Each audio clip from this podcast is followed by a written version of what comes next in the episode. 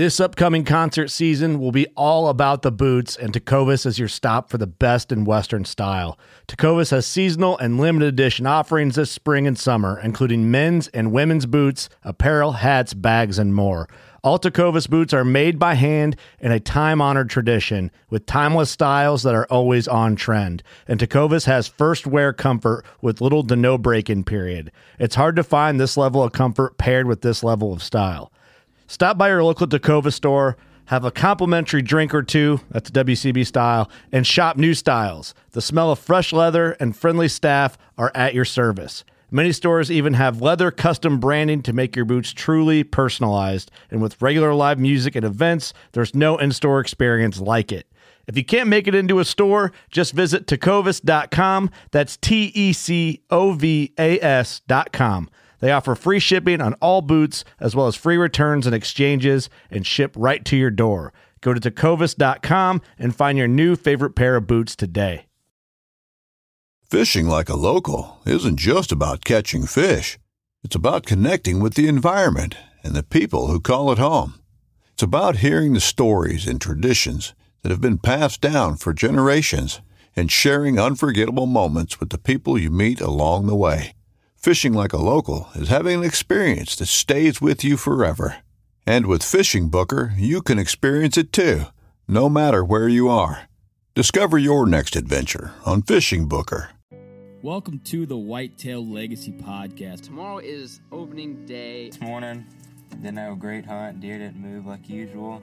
We just got set up in the middle of this bedding thicket. Oh, saving this spot for the rut. I think it's a nice buck. Boom!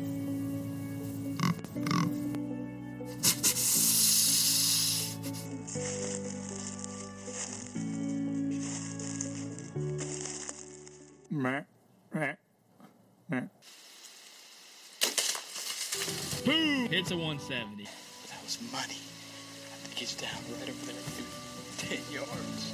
Woo! Whitetail Legacy Podcast, bringing you back to the hunt and leaving a legacy. Baller rut.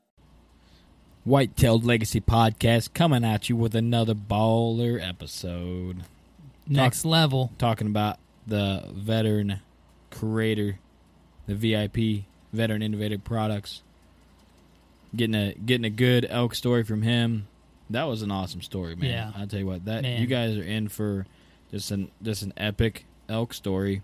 Something that we haven't covered a lot on this episode because we don't really know much about it. We don't know anything west of Illinois. No. And we're not afraid to say we know absolutely nothing about elk. Right. You remember when we were talking about Velvet Bucks in Kansas? Yeah. Velvet Mule Deer. Somebody lit us up somewhere. Oh, man. Yeah. They were like, these guys, just stop talking. Right. They don't know anything. But, hey, we embrace it. So we're really excited for VIP, man. There's some major announcements in this episode for them. A little company doing big things for themselves and for a lot of other people. A lot of other people. A lot of veterans. And it is just from the hard work of Matt, and his whole team, his wife, Chris, everybody doing their part. And it was really cool that, he's the creator of this Broadhead, but he shouted out everybody. He shouted out his family. He shouted out his staff. He shouted out the people that are building it. He shouted out us. He shouted out the people that are shooting his broadhead and believing in him instead of believing that a famous person said, oh, I shoot this broadhead, so that's what I'm going to shoot. Right. Or going with the market trend. And there is some talk on here about we try to put out nothing negative on this episode, or on any episode. We want to be positive about all bow hunters, and I think this podcast, this episode does a really good job of instilling that. Even if someone shoots something different than you or hunts different than you, we're all hunters, so we all need to stick together and make it a positive thing, so when non-hunters look at it, they don't think it's a negative thing. We're bashing each other. So that's one good message for this episode. And another good message for this episode is tell your buddies you love them, man, because you never know when you might not get that chance to talk to them again. So, and one thing that I jotted down here is it's not about who's there when you're born. It's about who's there when you're gone. Yeah. And that's what Matt kind of covers, you know, with his elk story. And what I just said right there is one thing my dad told me, you know, as I was a young teenager, you know, he just trying to teach you how to be, you know, a young man into a man. And that's how you measure the impact you've had on people's lives, and tells you what kind of person you were. Yeah, you know, if you might have 20 friends, but none of them show up, you know. Yeah, then they shows yeah. you what you were. You know, you didn't make an impact on people's life, and I think Gerald made a huge impact. So yeah, I can't wait to read that. By the way, yeah, that article we're gonna get that article and tag it with this link, because it's very well written, and it's just awesome to be able to listen to a story and then read an article that he's talking about. So we're going to get right into the people that make this podcast possible. We start off with Ingram. I'm just itching to get my turkey mount back to get you guys a picture. It's got to be getting close. So this is a shout-out for Ingram. I know you think you're going to get your turkey back before you get a deer back? Yeah, I'm hoping. What? I know you're listening. I'm ready for the European turkey skull, man. I want to see that beetle work.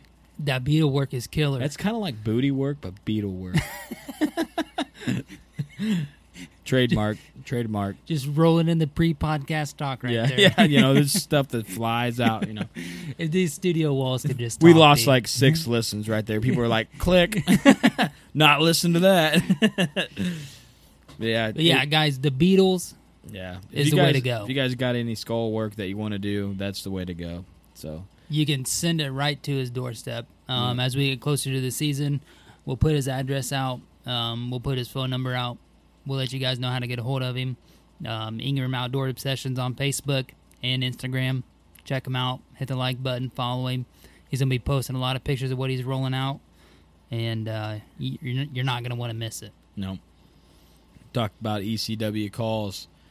We got our gun tubes now. They're rocking. We can't wait to get them out there. We're going to be posting some pics soon. Guy nailed them. I like a nice dark wood. We got, you know, these, we tell you every time, but this is handmade by a veteran, all American made, local trees, grunt tube. I mean, I don't know. You could buy a grunt tube made by a huge product that's or a huge company that's plastic, and it's going to do the same thing. But why not buy a grunt tube made by a veteran, handmade, engraved, whatever you want, for the same price? Well, it doesn't make sense to me that you'd buy a plastic one that, and you only get the grunt. Yeah, that has, this here's got the 5 settings. Yeah, that has no detail, has no history behind it, has no story. You know, some machine made it, they shipped it off, packaged it, and goes. This is made by a veteran, packaged in America, all American trees, engraved to whatever you want, for the same price as any other grunt tube. I don't know how you get better. Jeff had this on the lathe just spinning away, just making this right here. Making this call. I mean, his hard work is in this call, handmade wood call. And you can get custom wood if you want. You can pretty much tell him what you want, and he'll build it. Yeah, he can do some exotics, he said.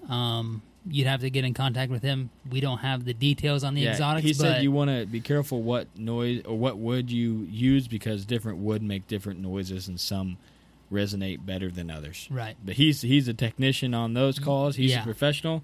So he ain't gonna steer you wrong. No, he ain't gonna steer you wrong. We're gonna talk about what this episode's all about. The Veteran Innovative Products. We hit the Veteran Broadhead on this again. The freaking Broadhead's too good not to talk about, and they're a big supporter of this podcast, sharing, believing in us from when we first started. You know, right? Just believing in what we're doing, and believing that if we have a dream to have a podcast, no matter what the haters say, you know, or no matter what people put you down, that you can do it. So. Funny story, I just went back and, you know, I was getting all the VIP shout-outs organized up for the 1 through 50 Broadhead giveaway, and had to go all the way back to episode 1. Don't do it, guys. Don't do it. Do not. Start about episode 8 or 9, and then just go from there.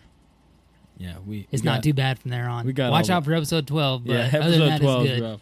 we got all the bugs kicked out and kind of got our flow. And just like when you're starting anything, but like I told homie, it's going to be cool to look back in 10 years to those first episodes and be like, man, we were dumb. Dude, I was looking back just now, 6 months. I was like, holy shit. Yeah. Who lives on the airwaves? Yeah. We got a very special VIP shout out in this. This is a Gerald. This podcast is dedicated to Gerald. I want to put that out. We talk broadheads. We talk bear hunt. We talk caribou. We also talk about elk, and a lot of it is dedicated to Gerald. And one thing I will shout out, this podcast starts a little different than most. We kind of got Matt started, and the stuff was so raw and so original that we just hit the record button, which I think is so cool. Right? It's so unscripted that we're like in a story, and he's just telling us just to kind of get started, you know, like the warm-up when we're talking, and then we just hit the record button. So you guys are getting like raw right off the bat, just flowing into a story, and he didn't even know we were recording. No, yeah, he just starts going. He just starts going, and we're 2 minutes and 40 seconds in, and Cody's like, "Hey, man, we need to start recording." I was like, "Look at the time; it's 2 minutes and 40 seconds in." We're doing like our sound check, to make sure we're sending out good quality stuff. The soundboard's not messed up. All the auxiliary cords are plugged in, and then I'm like, "Dude, we just need to roll this because this is awesome. I mean, it's so valuable." Like I said, we will share the link to. The article that was in Peterson's Hunting, and I just wanted to say a special thanks to Gerald's family. He is an Air Force veteran. I never did get to meet him, but listening to the story that Matt tells and reading it in the article really let me know what kind of guy that Gerald is. And like I told Matt, he's the kind of guy that I would like to hang out with. And just like he said, at his funeral, there was, hundreds and hundreds of people there, and that just shows you that what you said, it's not who you know or when you're doing good who's there. It's when you're doing bad who's there, or at the end who's there. And that really shows the people that you touched during life, and not just the people that were in it because it was cool or in it because you were going places and right. They wanted to tag along. I would say the guy took Matt, and Matt shot a monster bull. Yeah. And the dude was pumped for him. Yeah. Bigger than he's ever shot. Right. And, Matt said, he was a little down, but he was still pumped up for Matt. Yeah. And then, lo and behold, what happens next. Yeah. You guys have to wait and see. But this is a tearjerker, man. It'll get you close. If you guys have got a hunting buddy out there, tell him that you love him. I mean... and I've been wanting to say this for a couple podcasts. I just haven't been able to fit it in yet. Like, we love the people that are partnered with us on this podcast.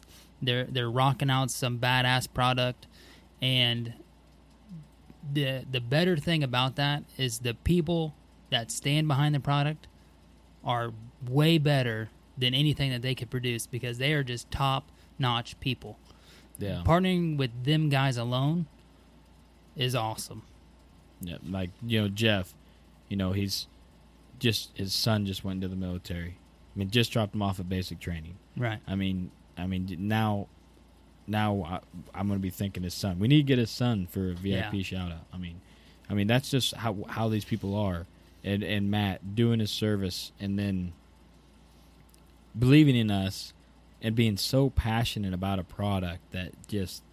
He just doesn't care, man. No. He just loves it, and it just bleeds out of him. He eats, sleeps, and breathes broadheads and killing animals. Yep. I mean, he thinks he was put on this earth to build broadheads, and I think he was too, because he is conquering.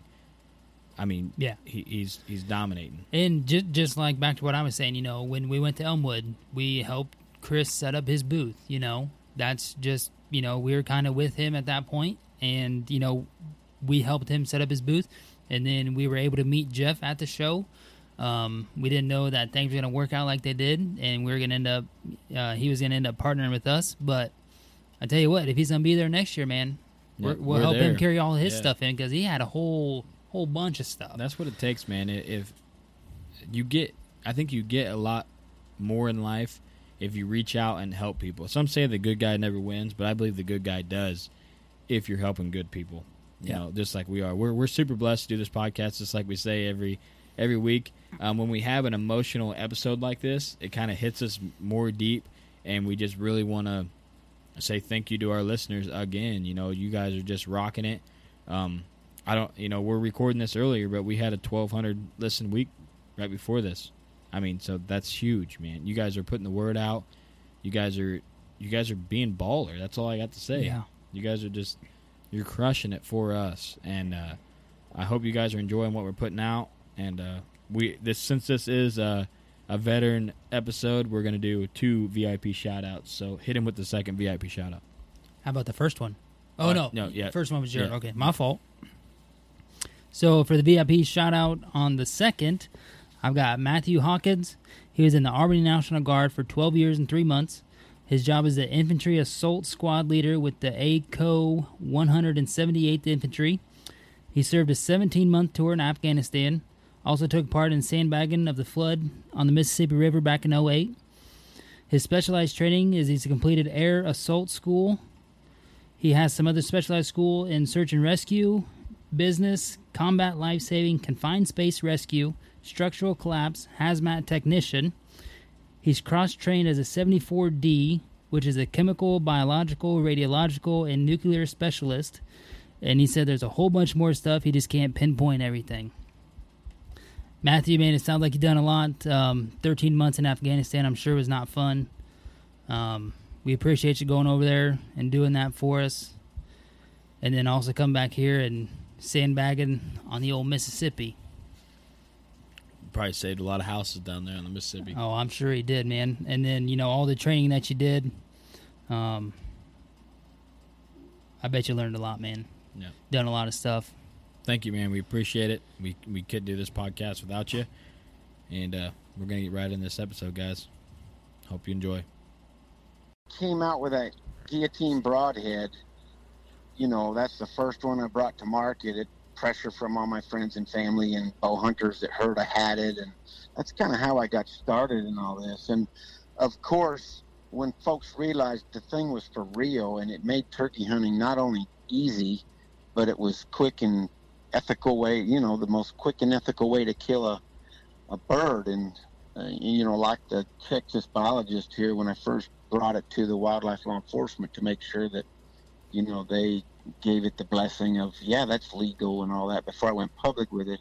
He said it was the fastest method he's ever seen of anything to kill anything, is the way the guillotine works. Long story short, though, is that opened up a lot of doors after the ATA show where people were calling me, hey, come hunt with me here, come hunt over there. And, you know, I'm just a small redneck boy with a new widget, and I love the turkey hunt. So, man, I took people up on them offers, and I traveled all over the United States. And I made a trip by myself up to Pennsylvania and then Vermont, which was, you know, where I'm from originally, and going to do a bunch of filming and lopping heads off turkeys. And, well, 2 out of 3 hunts in Pennsylvania, we got shot at by poachers. And, you know, BB gun, you know, not BBs, but the pellets were going all up and around us. Thank God nobody got actually hit, but man, it was so close. It was like, okay, I'm done with Pennsylvania. And then I'd be done too. Yeah, that was with 2 different folks that invited me up there, and then I went up to Vermont, hunted with family, and then I got home, and I told my wife, I says, you know, all this guillotine and traveling with folks I don't know, you know, and getting shot at, I don't need this. It's not worth it to me. So I told her I'm not risking my life anymore to go hunt with strangers on strange property. And what was it, the next year I got a call from Gerald City? I think it was the following spring. You know, I got a bunch of calls, and I just kept telling people no. And then I got a call from this gentleman. His name's Gerald Ortega out of New Mexico.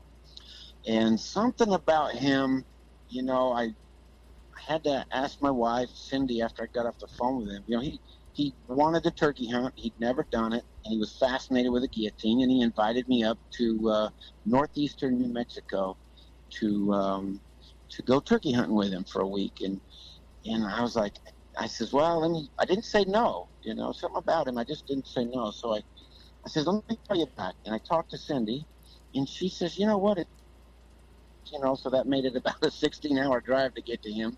in big state. And she says, why don't you just go?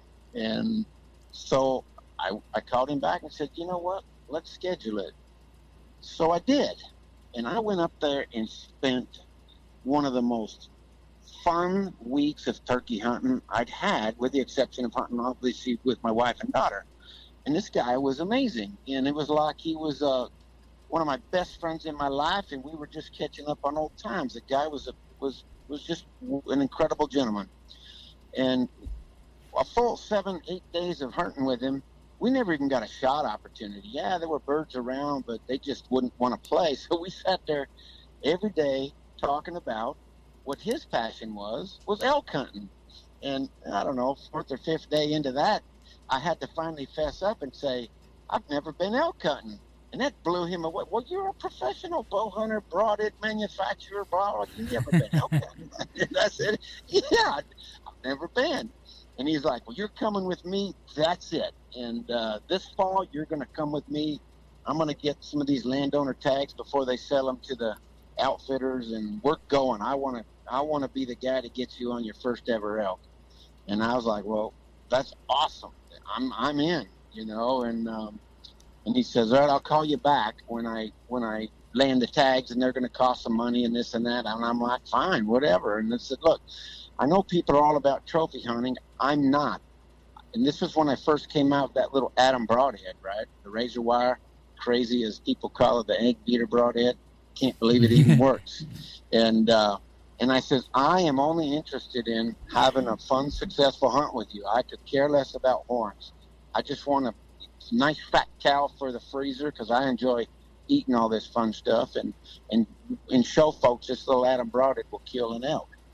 And he was like, all right, well, back then, every summer when my daughter got out of school, we'd hook up the bass boat and we'd go back up to Vermont, spend time with family all summer long. And I spent most of my time on the bass boat fishing. So my phone rang one morning up there when I'm fishing, and it's Gerald. He says, hey, I got some news for you. And of course, I'm thinking, oh, he's got some landowner tags already.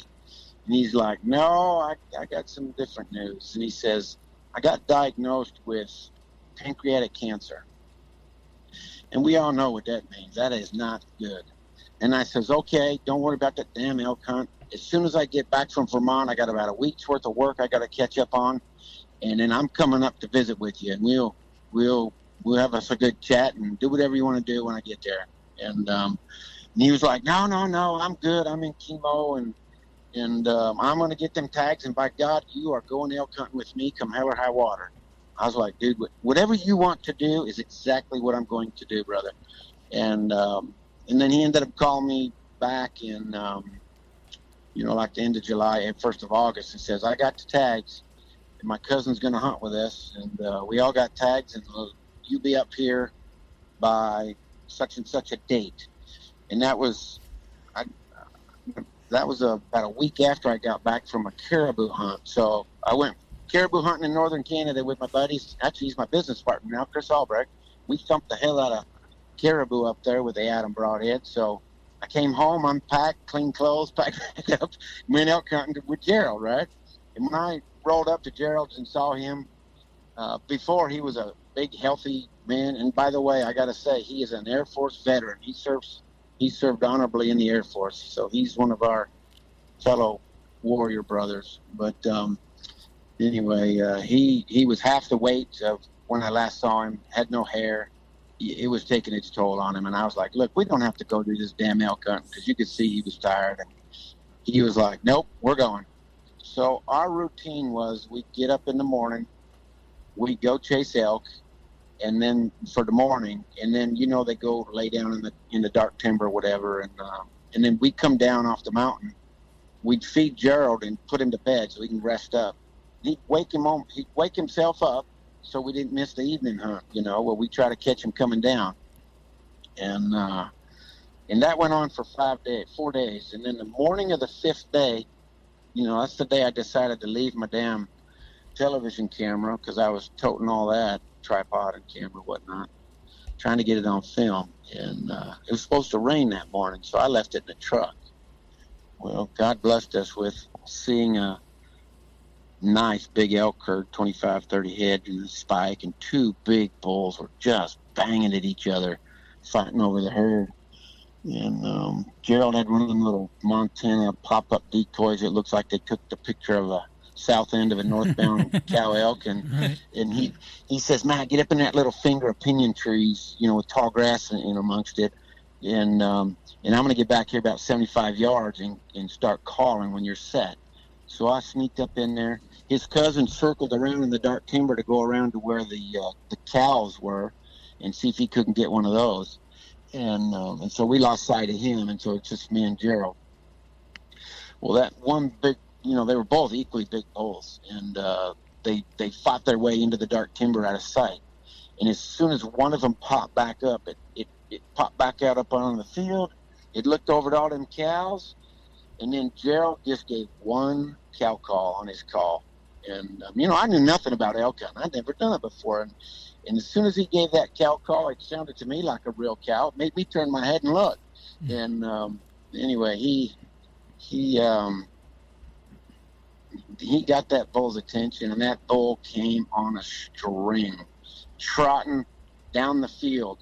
And it was going like it wasn't going to come by me. It was going to be 75 yards ahead of me, trotting from my right to left. And as soon as that elk cleared the pinyon trees and could look and see where Gerald was, it saw that decoy, and Gerald was just standing right behind it, hiding behind it. And it turned and came, paralleled me 30 yards out on a trot.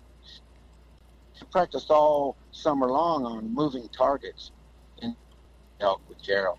And that I 12 in that thing, and Gerald could not believe I actually took the shot.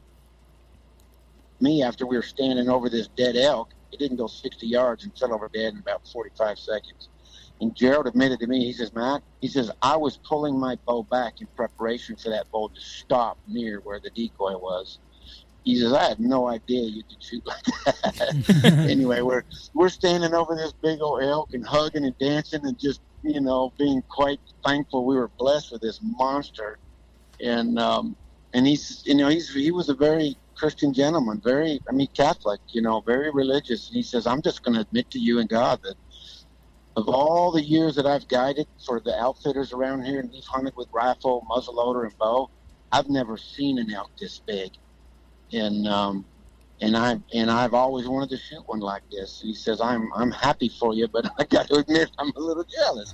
And I was like, well, thank you so much, you know. And I'll back up a little bit, because the morning of the second day of our hunt, we were sneaking up this trail with Gerald and his cousin, and then me bringing up the rear, lugging all my bow and camera equipment. And I heard a twig snap behind me, and so I stopped and turned around. There's a cow elk down there 25 yards away. And, you know, I just put an arrow on my string facing the other way, and I pulled a full draw facing the other way, and then I was turning my body around at full draw. I was going to drill her. Big old fat cow, that's what I came here for. And Gerald actually realized I wasn't walking with him and turned around and saw me about ready to shoot a cow. And he scared it off. And I'm like, what did you do that for? I says, I had her. And he's like, I want you to shoot a bull. And I told him, I said, look, I am not about trophy hunting at all. He says, Matt, I want you to shoot a bull. And I said, well, it's too late. You scared it off, so I guess I'm bull hunting. And anyway, so that morning of the fifth day, I ended up shooting this absolute giant. Now, I don't do scores and all that kind of stuff, but everybody asks me, and the taxidermist knows how to score all that stuff, and he says it's near a 380-inch bull. So it's a pretty stout 6x7 bull. But so Gerald's cousin shows up after we're over there doing a song and dance and starting to figure out we gotta start butchering this thing up, and he comes over and surprised us in that you know, he was all excited and happy and congratulating me, and he says, that's awesome, we got two animals down. And we're like, what? He ended up sneaking up and sticking a big old cow. So he got a cow elk, I got my bull elk, and the sun's popping out and no rain and the weather's getting hot, so we had a whole lot of elk meat to get down off that mountain that day, and we did. And so it was pretty exciting times. And because there was no refrigeration at all, because everything was filled up, I ended up being forced to buy a whole bunch of cooler, ice chests. And the whole county came to see this bull elk because it was just a monster. And everybody helped us butcher, debone, and wrap, butcher paper up and getting them coolers, all this delicious elk meat. And I didn't want it to go to waste, so I had no choice but to head back to Texas with all this meat. And so anyway, I got back and talked to Gerald a couple times, and then one morning I knew he had to go in for chemo, so I called his house just to, wish him luck and all that. And his wife answered the phone, and I said, well, where's Gerald, And he says, well, that son of a gun woke up without waking me up. He snuck up on the mountain. I just got off the phone with him. We got to send the whole family up there because he shot a bull elk bigger than yours. So we got to go up there and get that elk off the mountain. So the good Lord bless that fine man with, not only fulfilling his wish of having me shoot a bull elk, but also blessed him with one just a little bit bigger than mine, and a lifelong dream of his. And so that was awesome. And so at the time, I was working pretty good on my consultant business, and my consultant business ended up having me out in California running a big project, and right before Christmas. And so I thought, okay, before Christmas on my way home, I'm going to swing up and see Gerald. And, he's still battling the cancer and chemo every other week. And it's just ugly. And so anyway, it was New Year's. The project ran long. They actually gave me more work, and my crew decided to stay over Christmas because it was well worth it to their wallets. And I just postponed going to see Gerald. Well, I got a call from his family New Year's Day that year, and he passed away. So as soon as we finished the project, just a couple days later, I was able to make it to the funeral, and I had during the whole turkey hunt and the whole elk hunt, I was so impressed with this young man that I decided to keep a daily journal, and I couldn't wait for my wife and daughter to meet him. And so I kept a daily log hunt journal, and I thought, well, someday my wife and daughter are going to find it and learn how I really feel about hunting and everything, and how blessed I was to meet Gerald. And on that day that I got the call, I had to write another entry in my journal about how I felt at that moment, and how sad I was, but how obviously blessed I was to meet him. So my best friend in the world, one of them, one of my closest friends in the world is Chris Albrecht, and now he's my business partner. And I realized at that moment when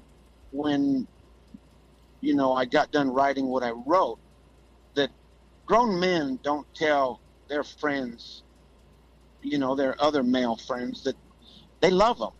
They're, he's my buddy, whatever, in typical redneck fashion. But on that day, I had to call Chris up and say, nobody says this anymore, and I don't want to end up like Gerald where I don't have time or energy to say it.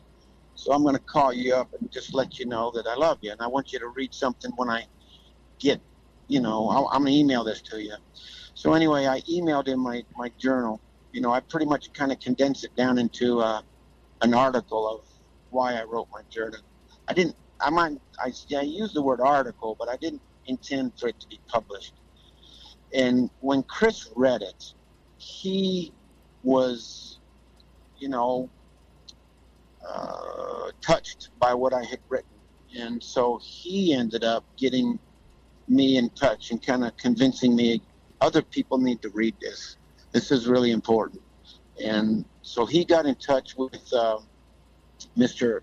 Meatlin. He's a professional outdoor writer, fabulous bow hunter, Patrick Meatlin, and really good guy. But so we met with him at an ATA show or something, and for dinner, and Chris told me bring my computer, and I did, and he kind of tricked me into giving it to Patrick.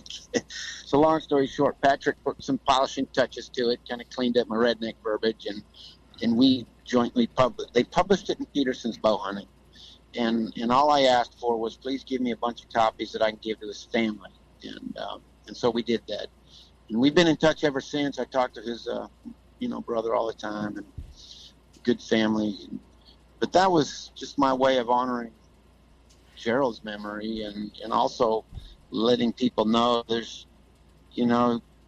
is a lot more to whatever the damn score is on an elk or who has what equipment and goes on what hunts. It's always about, just like the two of you together starting up Whitetail Legacy and doing these podcasts. Look at what you guys are doing together, and you're better for it. And now not only are the two of you better for it, but like you've told me, now you've got over 1,200 weekly followers waiting for your next podcast and growing, because why? People recognize your passion and your desire to, embrace fully this love we all have for bow hunting and the outdoors, and to pass on this legacy of hard-earned information and knowledge of, all the things that come into play that we can continue to enjoy our outdoor lifestyle. So that's kind of what the article was. Anyway, you guys are getting me all choked up because it brings back, like it was yesterday, I got that call from his family.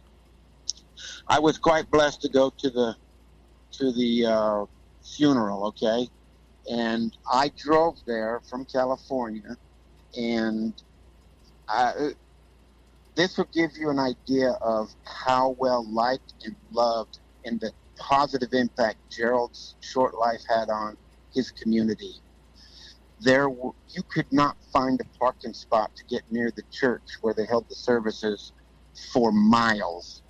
I mean, this gentleman, he would teach the youth at the YMCA how to box. He gave of his time completely. He was just an incredible guy. But anyway, I had written that whole little, my journal, and I kind of cleaned it up and put it on that Word piece of paper, and I spent time at Gerald's family's house. I was very honored that they allowed me to be in their inner circle of their family, and I said, can I please give you something to show you how important Gerald was, even though, let's face reality, I only knew this gentleman for a maximum of 15 days, plus some phone calls. That's how little few days I spent with him. But I wanted his parents to understand the truth of the impact that their son had, and it's a compliment to how they raised their son. So I asked them if they'd please read the article, or read what I had written about their son. And they did. And, of course, they greatly appreciated the honor I showed their son and to them as parents to raise him.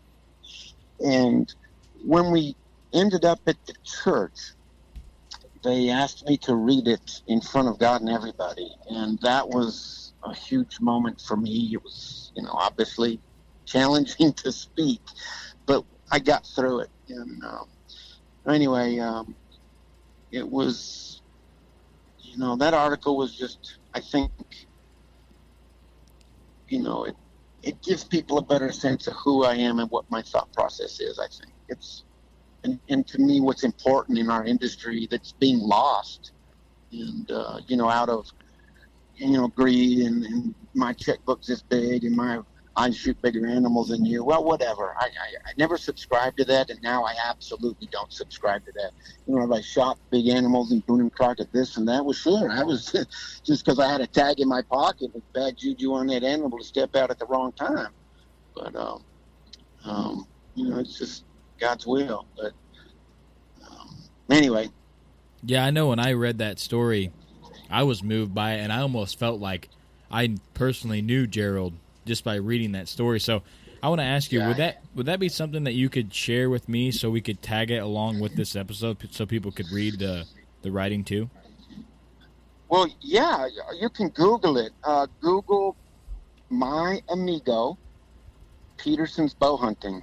Okay, yeah, we'll make sure and tag that link with this episode so people can read that article. I think it was very well written, and then I felt like I was there with you guys, and then I felt like I like I would want to hang out with Gerald. Like he would be, you know, the kind of guy that you would really want to hang out with. When I read that, I was like, wow, this is, you know, it's very detailed. The hunt makes you feel, it's almost like you're, like in my mind, I'm imagining every word that you're saying and going along with the story. And it was very good story. That's why I wanted to share it. And then to be able to share Jared with more people, because I think that being that kind of person, inviting someone out hunting, and then being genuine and just being a good friend goes a lot longer in people's eyes than, like you said, like, well, I've shot 2 or 3 200-inchers or Boone and Crockett's, or, you know, some people relate to that, but some people relate to the people that are just genuine, good people that want to help everybody grow and learn, and I think that's just who Jared was. Yeah, that's him. He was a very giving, generous person. I mean, you know, he didn't have a lot to give except time and knowledge, and that's more valuable than anything financial. For sure, yep. Knowledge is, like I said, that's one of the number one things we do this podcast for, is because we get to hear amazing stories, but every episode we learn so much, and it's just, we're very blessed to be able to do this and to talk to people all over the country and learn so much about hunting and how to be a good person and how to motivate people. It's really awesome. You mentioned a caribou hunt, and you showed me your caribou mount. And I've been talking to Ryan and homie about going caribou hunting. I want to hear that story, man. That's like, everybody talks about elk hunting, and I think that would be amazing.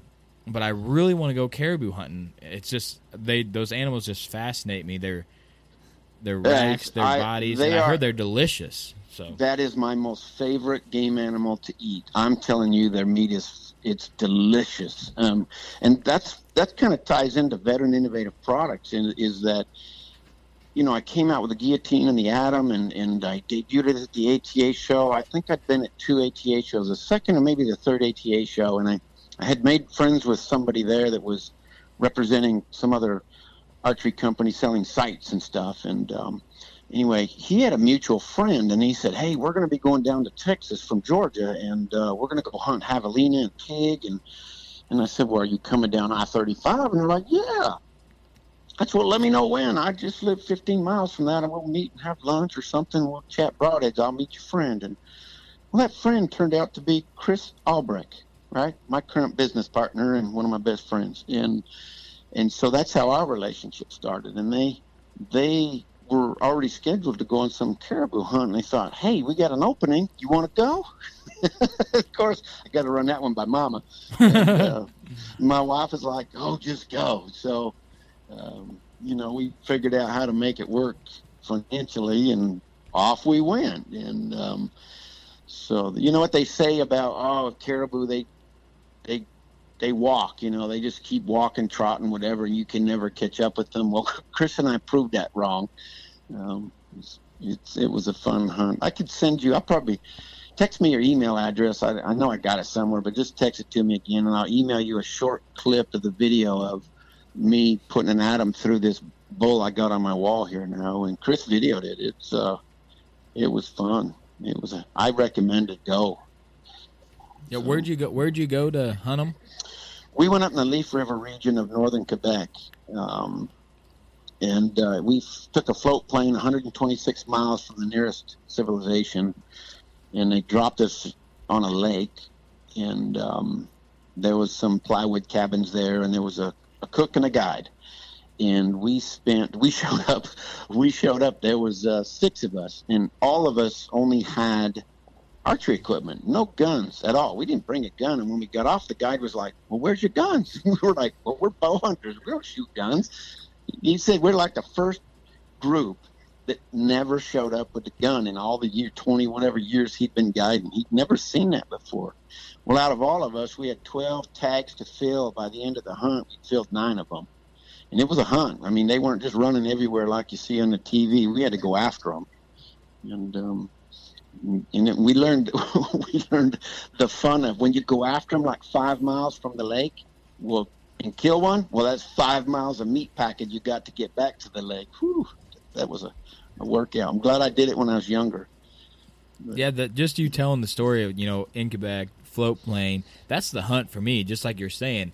If I shoot an animal, great, but the adventure and the story that you can tell your kids and your grandkids about you going up, you know, on an, that's just this. I got to do that. I got to go on an adventure hunt where you're just out there with some really good buddies and you're just hunting every day. You're not thinking about anything but hunting, no work, you know, nothing like that. And you're just living, waking up with sunrise and, man, just it's not all peaches and cream, I'll tell you, because Chris and, you know, some of us got scars from that trip, just from the magnitude of the millions of black flies that eat you or constantly they're chewing on you.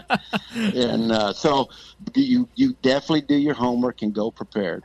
Yeah, for sure. But I wouldn't trade it for the world. Oh my God, that was such a good memory. I mean, and when you go into the camp where you buy your licenses, you know, when they ask you, well, do you want a bear tag? You want a ptarmigan tag? You want a fishing license? Get it all.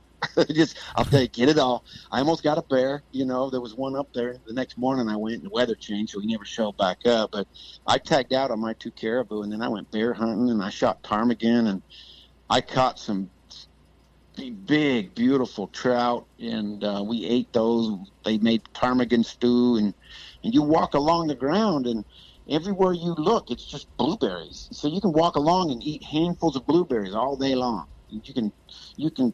There's little streams everywhere up there, and so you can just stick your lips in the string and drink the water. It's so clean, pure, and delicious. And it was really a good experience. I highly recommend saving your nickels and getting up there with a buddy of yours and just do it. I think we're sitting here looking at each other in the studio. We're ready to go. Yeah, we're like, how many nickels we got? We need to put a nickel jar on the table and just put caribou hunt on it. That's it. Well, don't do nickels, because you should probably. It's like somebody told us the other day, hey, we kind of got a good trick on how we can save up a bunch of money by the end of the year. And I'm like, well, what is it?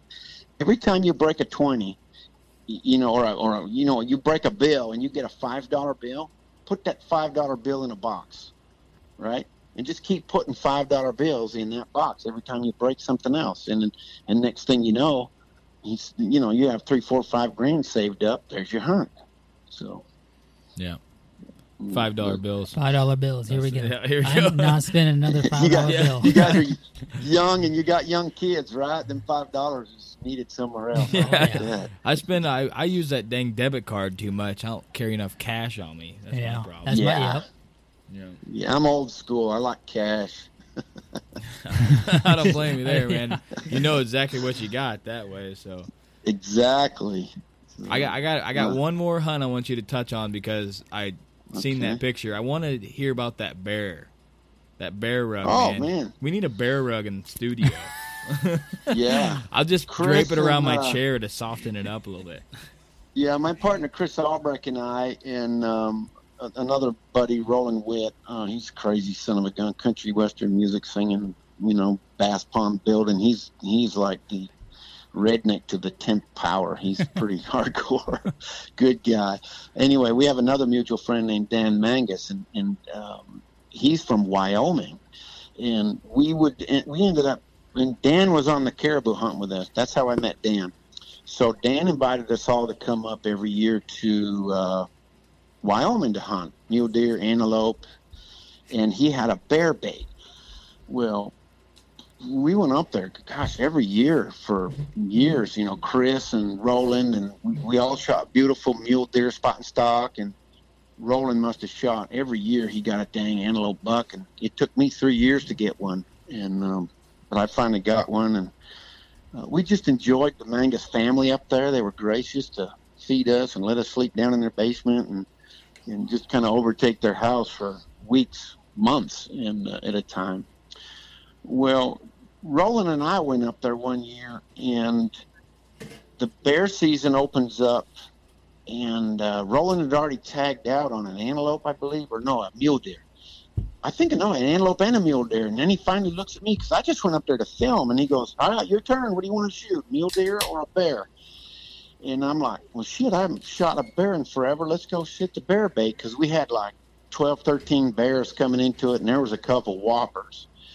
And so Roland was going to film me. I think we got it on film.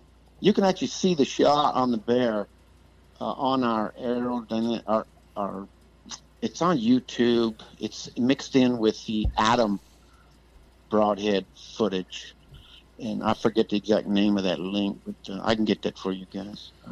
But anyway, first evening, you know, first afternoon, we're sitting there, and Roland just taps me on the shoulder and says, "It's coming, man." I couldn't see it, you know. And he's sitting like 3 feet above me, and we're on this edge of this steep drop off.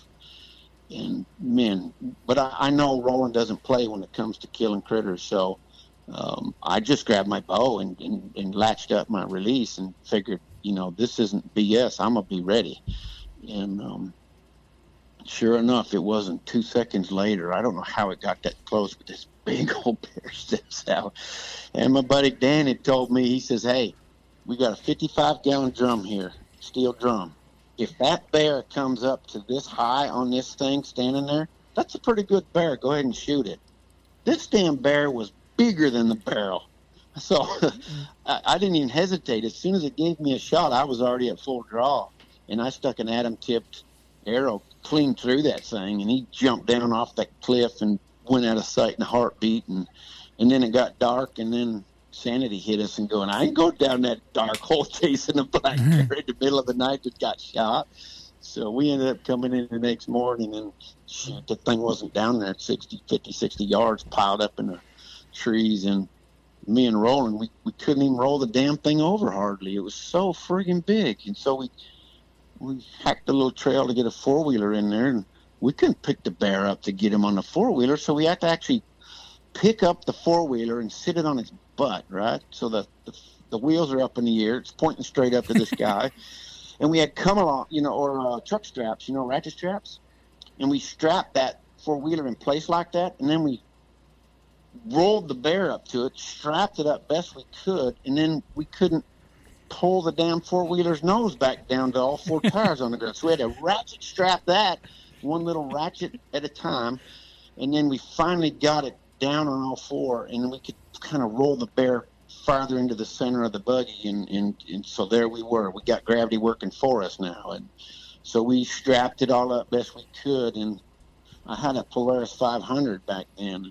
You know, it was a pretty stout little machine, and boy, was it grunting with that old bear on there. But we put it in a truck, and well, we rolled, you know, we drove the buggy on a trailer and left it strapped to it, and we had to take it up to Casper to check it in with the Fish and Game folks, and they tried to weigh it, and it broke their scales. They hadn't had a bear that big before. So anyway, when it took the whole back of your couch, and I didn't know it was a couch. I thought it was just a bear standing there. I was like, that is a giant black bear. Yeah, it's huge. Yeah. And so my wife and I, we just moved into this house, and so I got all my game animals up now, except for the bear rug. I've left it over that because it is so big and so heavy. You know, you don't want to just put it in the wall with Molly's holding it up. It just pull out. We had that happen. That's why I know that. So, you know, we don't know what we're going to do with that bear rug. We think we might just leave it laying over the back end of the couch. So I would say, here we are trying to wrestle a 250-pound whitetail. You guys are up there wrestling this bear around, and we think we got it rough. Yeah. Yeah, I'm glad I have a buddy like Roland Witt. He's a stout son of a gun country boy. I mean, he grabs a hold of something and it moves, and he was grunting. So it was fun. It was, you know, all these memories are just, I think it's why we hunt, you know. You're going to get old someday, and I thought you better do things while you're young, because when you get old, you can't do it. And you're going to have something to talk about, right? Yeah. Yeah. Got to have something to entertain the grandkids. Yeah. Like my grandkid's going to grow up, and he's going to be walking around this house looking at all these critters hanging on the walls, and we're going to have some good storytelling times, and then we're going to go out in the backyard, and I'm going to teach him to shoot a bow and cast a bait caster and, you know, yank lips off bass and skin out some deer, and we're going to have a good time. Yeah, it sounds like an awesome time is what it sounds like. He couldn't have a better teacher. Yeah, he couldn't have a better teacher. I mean, geez, as much knowledge you have and as many trips you've been on, you know. Is he going to get a discount on veterans? Yeah. What's that? Is he going to get a discount on veterans? No. No? I got bills, man. Yeah, we hear you. Matt, one thing I want to touch on with that bear hunt, you sent an Adam through the bear. I've just seen, pictures and, I watched a couple of the Aerodynamic Solution videos on YouTube. Yeah. How strong is that razor wire? It's all twisted and whatnot to make the broadhead the way it is. What's the structural integrity look like on it?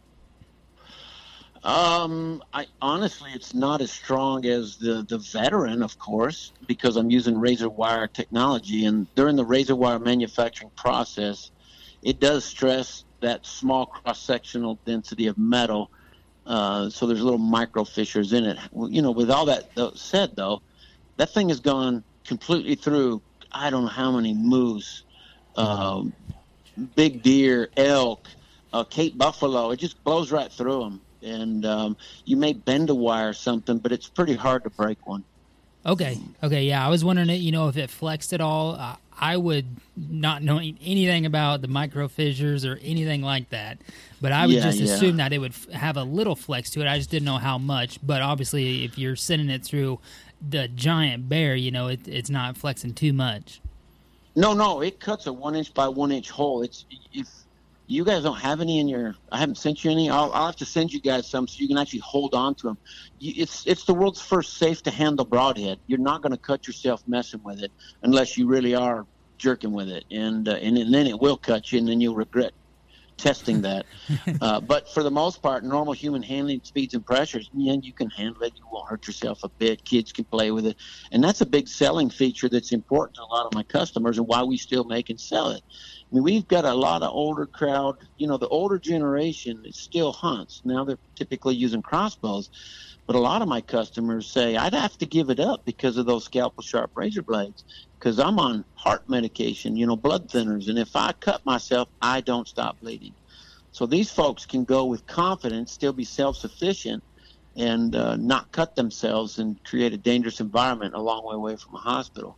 And then conversely, you've got the younger crowd, women and kids that are just getting into it, and they're intimidated by all this high-fangled equipment and sharp stuff. They can safely handle. You can let your kid handle stuff and develop that sense of independence and confidence from doing things him or herself and handling an arrow tipped with the broadhead because it's safe to handle. And they can ethically go and put that thing through a deer or a pig or a turkey or whatever they're going to go hunt locally and with confidence. And so it's definitely removing a potential problem from the whole hunt scenario for the youth or for the older folks. And so we still make them and sell them. And so. All right. Cody and I, we've talked previous podcasts, we have an arrow in our quiver that we call the non-VIP arrow. It's a different broadhead because, if a bobcat comes in or a coyote comes in, we don't want to waste the good stuff on a squirrel. Yeah, on a squirrel, yeah. Those long days in the stand. But we like to challenge ourselves, so if you want to send us a couple items, that'll be our non-VIP arrow broadhead. Yeah. Okay, well, I'm going to send you a couple things then, because not only do we have the Atom, which is, it's an expensive, you're going to get a solid one-piece titanium body, right, with two nitinol nickel titanium alloy razor wires. Very expensive stuff. So it's as good as the Veteran, except for the cutting width capability, which is an enhancer to lethality. So I recommend everybody shoot the Veteran. But for the things like you want to apply it to, yeah, great, I'll send you some. But I'm also going to send you some Diamond Edition guillotines in 100 grain, and those are great for small game. You got that chattering squirrel over there, two trees over, looking at you going, ha-ha, I'm going to tell the whole woods that you're sitting in this tree, so now don't come around. And the Diamond Edition is a good one to, quiet that squirrel down, did you say that the razor wire broadhead that was really good for birds, turkeys? Yeah, we've had customers that don't want to mess with the guillotine, but they like the Atom, and they've killed a ton of turkeys with the Atom. It's you know, it was the first broadhead in the world that you could shoot 1,000 feet per second, have zero failures, and it goes exactly where a field point goes, measured to the thousandths of an inch. It is advanced technology. It's where I debuted what the Veteran has, which is independent blade compressibility for straight line arrow travel. So my elk that we were talking about hunting with Gerald that I killed, that monster bull Boone and Crockett elk, my bow shot a blistering 237 feet per second, and I'm shooting a 420 grain total arrow broadhead weight, which is not considered heavy. And I blew completely through the elk to the point where I got 5-6 guys out there helping me trying to find that arrow. We never found it. It just kept going and buried up. We couldn't find a darn thing. But its pass-through performance is unmatched because we were the first, and we remain the only broadhead in the world that automatically adjusts its cutting width to get through and past bone and deliver straight line momentum, arrow travel. And so the quickest way to get from point A to B is always going to be a straight line. So any other fixed blade, any other mechanical, when the mechanical opens up, it's a heck of a big fixed blade. They all are rigid and have to force that full cutting width through bone to get, even if they do get in, they've deflected a lot to get in, and it definitely robs away from penetrating distance potential. And then because of all that extra energy they waste, they rarely get the output, the exit, the complete pass-through. And I don't deem the broadhead sticking out the other side a complete pass-through. I mean the whole arrow, boom, right through completely. So you have a free, open wound channel. Yeah, that's the number one reason we shoot Veterans is because of the pass-throughs. Everything I've shot, I've never got a pass-through on a turkey before until I shot a Veteran. It just seems like, when I don't want to shout out names. When I shoot other mechanicals, they just get caught up in a turkey. I don't know if it's just the feathers and the bone structure is so tight. No, it's not. A turkey is easy to kill. It's a matter of the realities of a few things that come into play. On all other broadheads, one of the critical things is what's called mechanical advantage.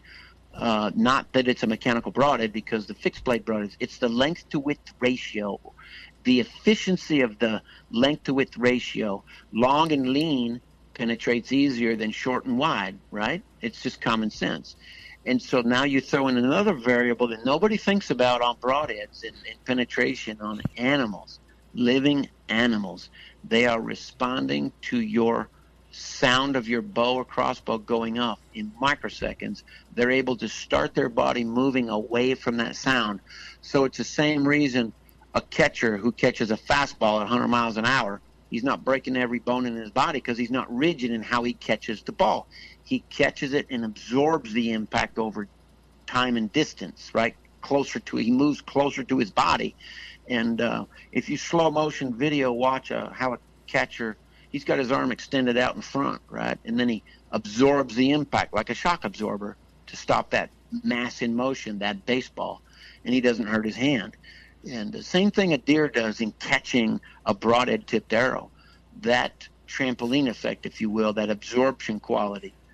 A turkey, a deer and an elk and moose, they're all four-legged, so they're planted pretty rigidly on the ground, and they don't move as much as a turkey does. It's only planted there on 2 feet and has, in my opinion, damn lightning quick reflexes compared to a deer or an elk or something. And plus, the first thing that a turkey does is typically throws up his wing to act like he's trying to change the direction of the arrow if he happens to hit it. But either way, they absorb a lot of energy just because you knock them off their 2 feet, so they roll. But the Veteran is back to the old school traditional styles with that length to width ratio that's very efficient at penetrating. So we don't have that blunt force trauma, so to speak, that the vast majority of all other broadheads are evolved to nowadays because they're trying to cheat the speed factor and the aerodynamics that I don't have to worry about. I engineered out that problem too. So Man, I knew it wouldn't take you long to get you fired up about the anatomic particle accelerators. What's that now? I said I knew it wouldn't take you long to get fired up about the anatomic particle accelerators. Oh, I'm sorry. We love talking to you. No, we don't. We're not bored. No. Every time we talk about it, you're just so passionate about it, and you're knowledgeable beyond me and homie's capability, you know. So we're listening, and we're like, wow. And I understand what you're saying, but it's just something that I've never thought. Turkey has lighter, 2 legs. Everybody else has 4. They're 2 legs, sturdier. So they're moving with the arrow. So that's why you're not achieving penetration like you do on a deer, where they're more rigid and solid when you hit. That's something that I never think about. But you and your engineering mind, that's just common sense to you, which just blows me away. Here's the thing. I got on recently. You guys probably, I think you saw it, Cody, that there's a bunch of professional hunters down in Africa when they talk about losing an animal. You know, that's the reason I got into this, was to engineer a broadhead to where when all things go south, I'm going north and I'm going to kill that animal or give you the highest opportunity to kill the animal. The folks down in Africa deal with very dangerous game, and so they've evolved to the point where, yes, I do promote the fact that you all should be shooting, in my opinion, you know, whether you're shooting 120 feet per second traditional or you're shooting, you know, a 375 foot per second compound or a 500 foot per second crossbow, I think we all should be amplifying the mass in motion, which penetrates. It amplifies the ease of penetration. So even when you have a bad shot or you've impact bone before you get to the vitals, it minimizes deflection and it amplifies tremendously the amount of momentum you have to just keep going through that animal. And what that does is amplifies a quick ethical kill. And what I always strive for is the ultimate goal, a quick recovery of your animal. We don't lose animals. We're less apt to lose animals. So when I get in a conversation with these guys down in Africa, it always defaults to the same thing. You know, Dr. Ed Ashby's lethality studies born out of Africa, and there's nothing better, and you should all be shooting single bevel broadheads. Well, my studies, if they prove that that's a fact, of course, I would be making single bevel broadheads. But my studies show the opposite. They are not quite what I would call detailed and unbiased in their data gathering.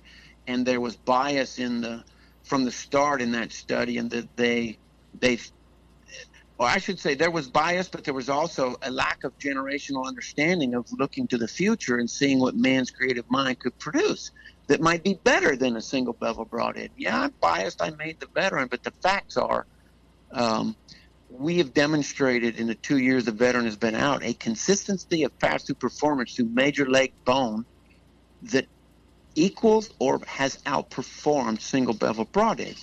And it's easy to discuss why for people that are open and willing to discuss why with an open mind and understand there is new technology and facts and forensics and laws of physics that explain why. And it's like I made the comment earlier, you know, the fastest way to get from point A to point B is a straight line. We all know that. That's a fact, right? My broadhead, the veteran, goes A to B, minimizing that deflection through automatically adjusting its cutting width, right, when you impact bone. As far as going straight through bone, where the compressible cutting width doesn't come into play, but my length to width ratio does, that mechanical advantage I talked about, now you got to look at the broadhead without the blades opening up. What is the bone breaking features and splitting of that to allow my broadhead to go straight through faster with less energy wasted than a single bevel? And it's like I tried to discuss it with them, but they didn't want to hear it about. I asked a question, and it's a valid and simple question. What magnitude of forward momentum energy are you removing from that penetrating distance potential to impart to the single bevel broadhead design that is now transferring to rotational energy and forcing a wide full cut width to go through the massive resistance of that bone to breach it? And my study shows a lot, because it's never a uniform penetration, equal pressure on either side of that single bevel broadhead. There's always much more pressure on one side than the other. And as a result, not only are you wasting forward momentum energy in the torquing of that broadhead to split the bone, but you're also forcing a massive amount of deflection to assist that bone break or breach happening. So when they shoot these gal bones, boy, it looks pretty, and that's how they use to justify you should be shooting single bevels for dangerous game. But, and then they say, oh, look at our pass-through performance in comparison to your mechanicals or your other 100-grain fixed blades. And the reality is you're not doing an apples-to-apples comparison. You need to do the exact match weights to give you a more true indicator.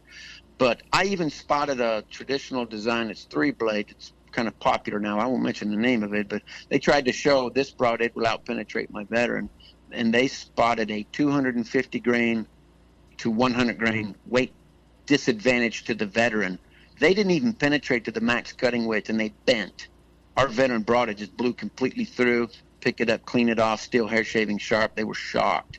Now, we repeated this test, not through this one kind of guy that did this comparison test, but with a lot of popular 100-grain single bevels as well as heavier ones. And, you know, the facts are what they are. And, you know, do I want to have my 100-grain broadhead used to go after elephants and Cape Buffalo and this and that? Can it do it? Well, sure. Do I want you to do it? No. I want you to use a heavyweight Veteran technology broadhead. You know, right now we have a 175-grain one out there, but it's not mass-produced to the public yet. But it's tested phenomenally well, so now I'm in the process of improving that to potentially, when I can afford to, bring it to market. I am also working on another dangerous game level for elephants in Cape Buffalo, and, you know, up to that, you know, whatever weight my particular customer wants to use, which is probably up to 300 grains, about as high as I'll have to go. But it won't be sporting the current blades I've got now, and it'll be a very stout design. Yeah, I did see that guy commenting on that post, and I like I said, I have no idea or have done no digging into African animals. You know, that's something I study it extensively because, in my opinion, an African animals, the way they've been genetically engineered and evolved over time, is they have a will to live that is ridiculous. And these are my own observations. I don't have a biologist that stepped forward to confirm them, but I've voiced them before. But in America, we have a moisture content to our overall national, you know, rainfall that reaches the nation. And animals have they can go drink water pretty much at will. I mean, you'll see the southern zones, Arizona, whatnot, the animals have evolved to be very small bodies, which are very efficient in how they handle the heat load that's placed on them season after season, and their lack of water. My thoughts are in Africa, yeah, there's quite lush and green and all this, but overall the continent is dry, and they got to eat tough things, and they've evolved to be tough because there's a lot of big predators and whatnot. And so my theory is, in having studied forensics and bone densities, that I think the overall African animals have a much tougher bone density. And like Cape Buffalo, they got overlapping ribs, and I mean, there's walking armor. So you want to engineer your broadheads, and this is what I do. I engineer these 100-grain Veteran broadheads to go right down there to Africa and kill every animal down there if necessary. Anyway, it's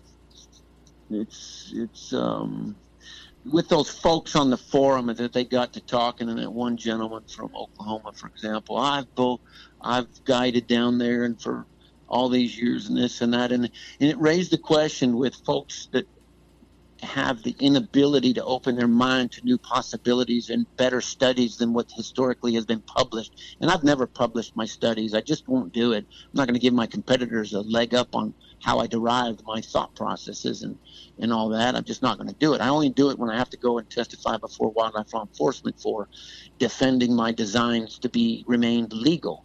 And we're 10 for 10, by the way, you know, so we've been challenged by bow hunters in multiple states, and we're 10 for 10. That you know, my facts are facts, and their assumptions are just exactly what they are. They think they know what they're talking about, and they actually don't. But down in Africa, the way these people come across on these forums, and it's not just them, it's all forums when it comes to talking bow hunting and broadheads and killing, and it's a mob mentality, and I've been bow hunting 35 years, and I've killed all these animals, and this is the best one in the world, blah, blah, blah. And I'm like, okay, that's well and good. Now, why is it better than this one?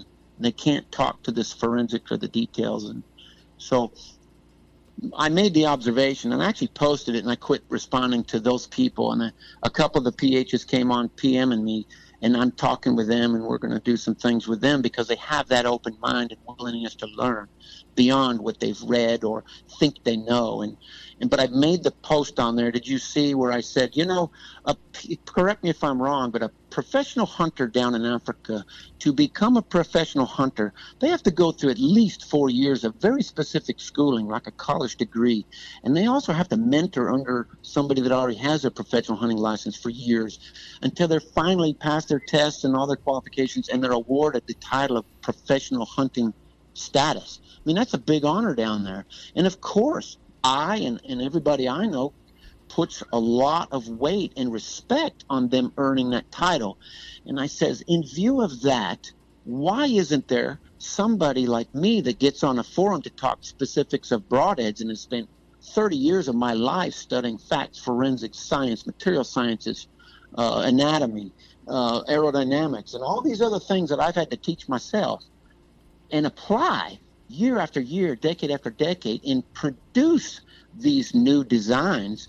Why am I so disrespected or treated as an offhanded remark, or the weight of my conversation is proved invalid and dismissed by somebody that says, well, I'm a professional hunter, or I've supported them for all these years as an outfit or whatever, and your opinion doesn't matter? Yet I have facts, science, and forensics to back up what I talk about, and we have to listen to those folks go, because I said so. That's why you have to believe me. You don't know what you're talking about. Well, I find that, you know, pervasive throughout the industry, and it's why I really try to check myself when I start participating in those type of forums, because I get whacked. You know, the keyboard cowboy just chew me up and spit me out. Yeah, so, I don't understand why people don't, you know, try to think about what you're saying, because I mean, maybe it's just because I know you, and you know, I've talked to you, and you know what you're talking about. I just don't know if they think that you're just shooting from the hip and you don't really know or what. But I mean, you're stating facts on there, and I don't understand. I kind of touched on it there last week about it, and I don't understand it. Yeah, I try to be open minded in that, you know, I'm pretty clever at all the stuff I've learned, and then I've applied it. You know, it's a matter of knowing something, but then if you know so much more than me, well, what have you done with it? Do it. Do exactly. Something. Show me. Where are your patents? You know, where's your products on the market? Or you just make them for yourself? Show us. And it's 100% of the time, there's no response to that. And it's really a no-win argument. I don't try to – I don't like to do that. But so what I try to – pass on is, look, if we talking together, you, Cody, and myself are talking, right? We all have something to learn from each other. Yeah, I got a little higher skill level in some areas, but you guys got a little higher skill level in some areas I may not have thought of. And by us talking with an open mind is we all learn and grow collectively. And just, I'll give you an example. The Veteran Broadhead. Man, I'm so proud of that thing. When I debuted it, woo, we are just having a 98% animal recovery rate. The blades are opening up more than 98% of the time, and I'm thinking it's good to go. And what did my customers tell me? Matt, it's not quite right. You know what? Looking at it with an open mind and away from the bias of my ego, if you want to call it that, I'm like, you know what? They're right. I better get damn busy on this because they're telling me I need to improve. So we did. So we came out with that new improved blade lock ring, and by gosh, now we've absolutely don't have any of those problems anymore that they were pointing a finger at or concerns of theirs. And the broadhead got better as a result of it. So even as much as I know, I still don't know everything, and I can do better. And it is the poking and prodding of those that question me that allow that to happen. So I keep an open mind that I don't know everything. And I'm always trying to learn. And I just wish some of that would be reciprocated, because these folks will discover the fact that what a lot of people in 2 years now are trying to tell other people, like you see on the forums, that, I've used this Veteran Broadhead 2 years now, and I haven't had any troubles, and I've killed, 5, 6, 7 animals with the same broadhead and just cleaned it off, and it's still going, and we don't practice with them. We don't have to sight in with them. They are field point accurate, and all this fun stuff is I don't have to say much anymore, and because our customers are speaking volumes now based off the one thing that is will stand the test of time, and that's the truth. And, so. It's not no phony Facebook marketing. It's the truth. I like to get on those forums because, for one, I feel like broadhead's is almost like a taboo topic in the hunting world. Yeah. And when you start going into it, everybody has their thing, and it don't matter if you said these things will. I guarantee you, if you bought these, you'd shoot a 160 every year. They still wouldn't buy them. They would still shoot what they shot because that's what they're confident with. So after I tell them why I'm passionate about a product, I tell them, if you are having luck with what you're having, go for it. But there's going to be a time, just like I had, where you might recover the animal, but it's not as good as it would have been if you would have had a veteran on the end. You're right. Yeah. Here's the thing, and why I understand their mob mentality or their passion for the particular brand, make, model of what they're using. That's all great. I embrace that, because if you go in the woods with a more confident attitude, you're going to have better results. But here's the reality of the facts and the forensics, and this is born over a bunch of independent different studies. 20 yards and in is typically the study criteria, right? I actually did 20 and 40 yards because an average bow hunter, the average distance a bow hunter in North America is going to shoot an arrow at a live living animal of any species or any make, model, size is 38 yards and less. That's the overall average of 98. Yes, there's people that shoot 100 whatever yard. Great. That's, we're talking the vast majority is less than 40 yards. So I did a study of 40 yards and in and 20 yards and in. And so here's the reality of the forensic results of all this studies compiled. Fixed blade broadheads will deliver you a recovered animal approximately 83% of the time at 20 yards and in. Mechanicals will deliver you a recovered animal 87 to 88% of the time at 20 yards and in.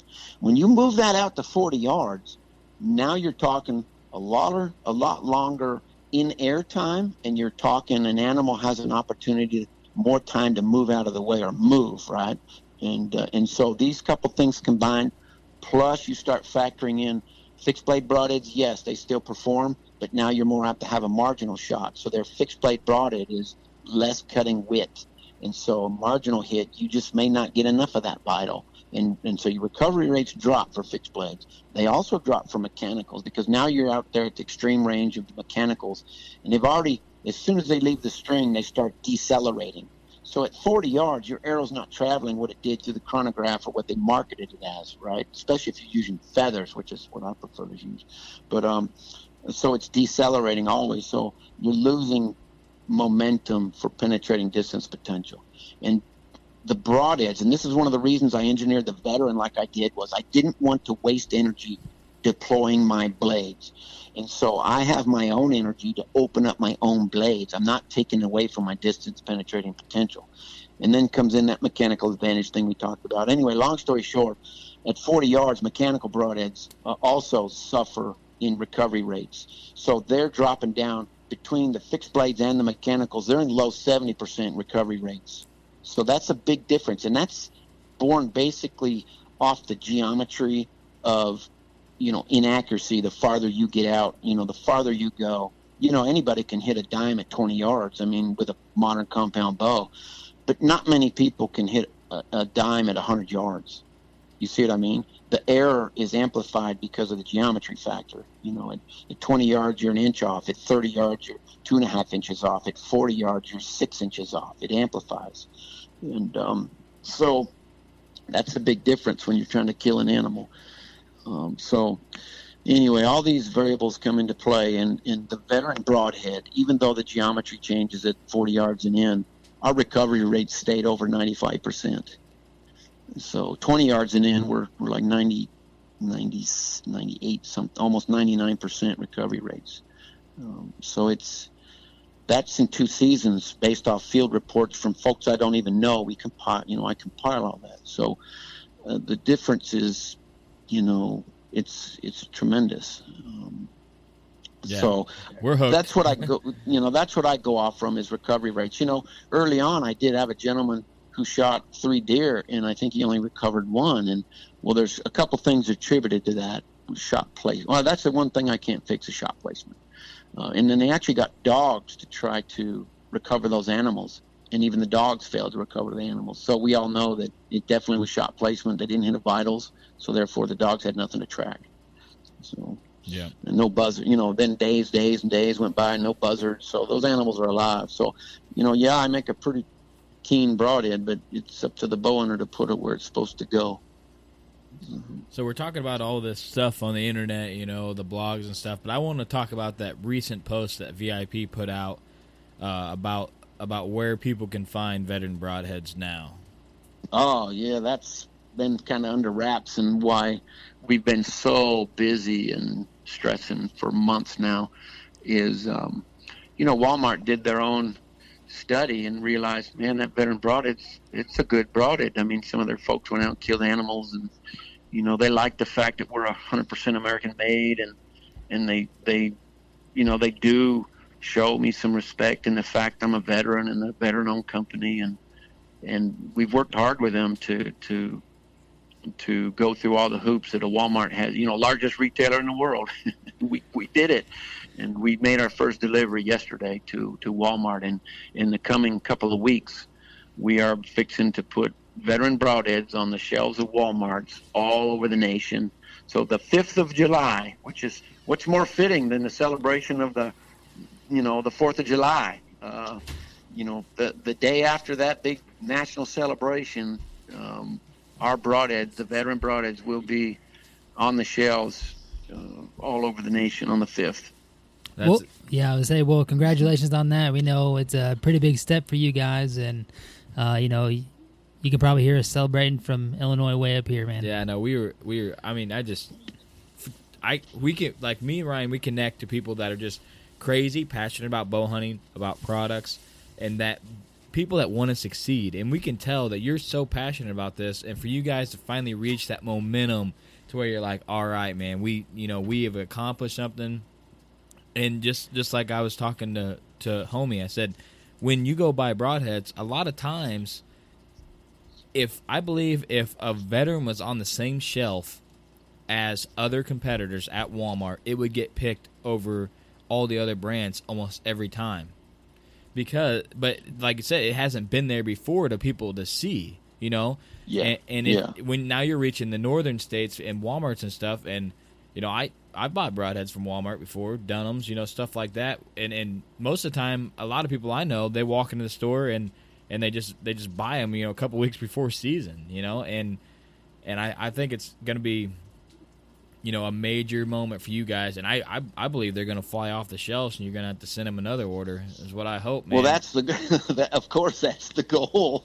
You know, for all these years that we've done Aerodynamic Solutions and now Veteran Innovative Products, you know, the reason we renamed, rebranded, if you will, and started Veteran Innovative Products was after Afghanistan. You know, that's a life-changing experience for me, and you realize real quick you don't have much time left on this planet sometimes, not as what you think you did, and you better get done what you really want to get done. And so I quit consulting, and you know, my wife, God bless her, was the one that realized I need to apply my brain to do something productive, or I'm going to go crazy and explode, you know, and implode basically is a better word. And so I did just that, because I'd been working on this veteran broadhead for years. We had prototypes out, people loved them, but I wasn't happy with them, and I needed to just I couldn't quite figure it out, and so through the grace of, you know, my wife's patience and persistence and a whole lot of other people involved, never gave up on me, and I was focused and applied myself, and the veteran was born, and the goal was to do this for a living, because we'd never done it for a living before. That was never the goal. It was just a, you know, a fun hobby type of business. And now, yeah, this is serious. I mean, and we're serious about it, and now we're coming out to compete against the entire market share and go get it. You know, when you go to war, you don't go there just to win a little bit, right? And so I'm going to war with the broadhead business, and I my goal is to dominate, right, to win. And so now Walmart is giving us an opportunity to take that first massive leap forward towards that goal. I tell you, you got a couple couple big soldiers up here in Illinois, and we're gaining people every day, man. Yep. People are messaging us, and people are Snapchatting us like, "Hey, man, I just listened to that episode, and you know, I gotta have some of these. Where do I get them? You know?" And now I can say, "Hey, man, go to Walmart, you know, or order them off Walmart. You get free shipping to your store, man. I mean, you can get them right there." So. Yeah. Pretty awesome. You just go walk in and get them is the cheapest way. Just walk in and get them off the shelf, and you don't have to pay for shipping. I don't wait for them. Just go get them. That's why we're excited about this, because we I know there's a lot of folks out there just don't like ordering things off the internet, and they're a little leery of it, or they just don't think to do it that way. They want them in their local pro shops, and you know, because of the economy here in the last few years, and now it's turning around obviously with Trump in there, God bless him, but it's been hard to get shelf space in pro shops because they have too much inventory, or they're waiting to the last minute. And well, we're in business to be in business too. And if we're not selling them to the local pro shops, well, we got to find another avenue to reach the customers that want them, or at least let them see them.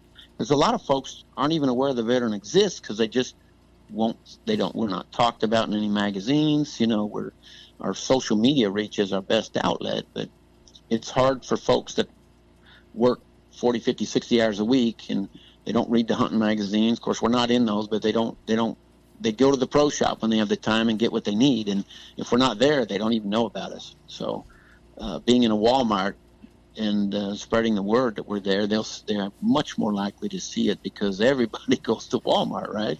Heck yeah. So, yeah. Walmart's the cheapest place, man. That's where I go. Walmart and Aldi's. Yeah. Yeah. Right. Yeah, we're hoping to... You know, we're also hoping to get into Bass Pro and Cabela's, but last year, you know, we were talking to Cabela's, and Bass Pro bought out Cabela's, and so that brought that potential to go in either doors or both doors there to a screeching halt. So I'm hoping that, you know, we can pick that conversation back up now that they're kind of settling into that merger, that we can get the Veteran brought it into both of those stores as well, and further amplify our reach and raise awareness to a much larger bow hunting audience. So, you know, I just think when people listen to this and they hear you talk and how knowledgeable you are about the engineering and the science that went into it, and then you add in my success with it, Cody's success with it, and then, you know, here come this fall, we're going to have 12 plus people that have just contacted us about, hey, I'm going to start shooting the Veteran this year just from you guys talking about it. We're going to be able to add all them right into the story of the Veteran Broadhead growing. Yeah, you guys are helping. It's like I said on the Facebook post, you saw my copy, the link from our VIP page, and I put it on my personal page, and I had to write in there that, you know, I had to thank everybody. That's you guys and all of our, I mean, there's a bunch of people out there that gave us a shot, and they obviously, the vast majority of them had success beyond what they'd ever experienced before. Consistency of success is kind of how I like to say it, and they've told other people, and it's through all that, and then they've gone back onto the Facebook and posted things. Well, people are watching that make decisions, right? And this 5-star rating that we've got out there on our Facebook page, people are looking at those, and those are the things that tip the scales of a decision-making process. And that's why I say I can't thank my entire VIP family, both my wife and daughter and my business partner, his family and his business partner, and everybody involved at the machining and anodizing and assembly and packaging, but it's also the VIP family of you guys and all of our customers that are out there that are giving good, honest, unbiased, constructive feedback on their field results and the durability and reusability and accuracy and all the things that come into play. It's like I said, over time, we're going to just smash through the ingrained habits of how people choose broadheads and get them thinking on facts and forensic and recovery rates and accuracy and truth and accuracy, and not, you don't have to do all this magic walk back tune of your bow to kind of rob Peter to pay Paul to get somewhat close between field points and fixed blade broadhead. No. If we engineer a better broadhead, practice with field points, unscrew those field points, screw the Veteran on and go hunt, because it's going to go right where your field points go, you know, and then we're going to hit and kill the animal like we say we do, as long as you put it in the vitals. And so all this truth of performance is going to supersede marketing schemes and fancy graphics and paid celebrities and all the stuff that goes along with that, selling of broadheads and capture of market share. You know, I relish the challenge. I'll tell you what, you're kicking that challenge's ass, man. We got it. Well, it's not just me. It's I'm telling you, it's a huge VIP family that we are all. It's like I talked about broadheads, right? Or the whole dangerous game, you know, jumping into the bow hunting business or broadhead manufacturing and selling is a dangerous game. So you better prepare for it. And so the more mass in motion is going to penetrate deeper and have a better result than less mass in motion. And so the VIP family is that collective, educated, experienced mass in motion that is amplifying the fact of what we started out saying from day one is the God's honest truth. And, oh, by the way, we did get better. So it's even better. And so this is just exciting times for us. And we're hoping that, you know, Academy and Bass Pro and Dick's Sporting Goods and all these other folks. You mentioned somebody there earlier. That's local to you. I didn't recognize it. Dunham's or something? Yeah, Dunham's. Yeah, that's a pretty local one to us. So all these, the dominoes fall. One, it takes the first one to fall, and thank God it was Walmart. And it couldn't happen at a better time. And now we're hoping that all the other dominoes are easier to tip over because we've already proven ourselves. And if you can support and satisfy the world's largest retailer, well, all the other ones should be a much simpler. We already do business with Bass Pro Shops with our guillotine broadhead, so we love them. I mean, they've been great for us for how many years, Cindy? 12 years? 13 years? I mean, they're a great company to work with, and we look forward to jumping on board Cabela's as well now. But so, you know, it's just, that's part of business. You just got to work hard, and do sales, and capture customers, and hope you have more sales than you need. For sure, man. We're so glad you guys took the time to talk to us after this, you know, monumental day for you guys on all this success. And this, as always, it's a first class act when we talk to you and we learn so much. You got so many awesome stories. We probably do 10 podcasts with you and never get them all. So yeah, we got some stories, and then don't get me started on my Navy stories because you probably have to do a lot of bleeping. Look, I'd like to kind of wrap this whole. I know we talked about folks on Facebook and conversations and all there and all, but we did touch on what's most important to me, in that I do end such conversations with typically when there's folks that are just particularly hard-headed and inflexible in their thoughts or open minds. And I do tell folks, look, with whatever you choose to put on the end of your arrow, we're all bow hunting family and we all need to stick together. So if you're happier with some other make model besides what I manufacture and sell, that's great. I'm glad you're having success out there. Pass on to the next generation our bow hunting passions, and just be safe, have fun, and I hope you shoot the biggest animal of your dreams. And so it doesn't, because it goes back to what we talked about with Gerald. The trophies and all that stuff really don't matter. It's about making the memories with people that are important to you, having success in the field, and praying that the animal is quickly and ethically killed with whatever you use. Really, and that's really the foundation of my beliefs. The fact that I make and sell broadheads, that's like you guys tell me all the time. It is my passion, and I think it's one of the things that I was put on this earth to do with my mind to keep me out of trouble. So it's what I love to do. Yeah, you sure do a hell of a job with it. And just a word of advice is put a veteran on the end of that thing and send it. Yeah, we can't end it better than what you just said, you know. Do what you do. We're all the big bow hunting family. We try to strive that on this podcast. We support everybody. If you're out there hunting, having a good time, doing it legal, doing it, you know, ethical. Yep. We support it. So we're gonna get off. Guys. I know a lot of my competitors, the owners of these different companies that make themselves. Man, I like them. They're a bunch of great guys, just like you, just like your neighbors, and they're all just trying to do what they love too. So I can't knock that. but they better be careful because here comes VIP. That's right. All right, guys. Hey, I will close with I haven't heard back. My wife chime in yet here, who's sitting beside me. I was going to say, be sure you tell her hi, or unless she's going to jump on here. She's at the hospital?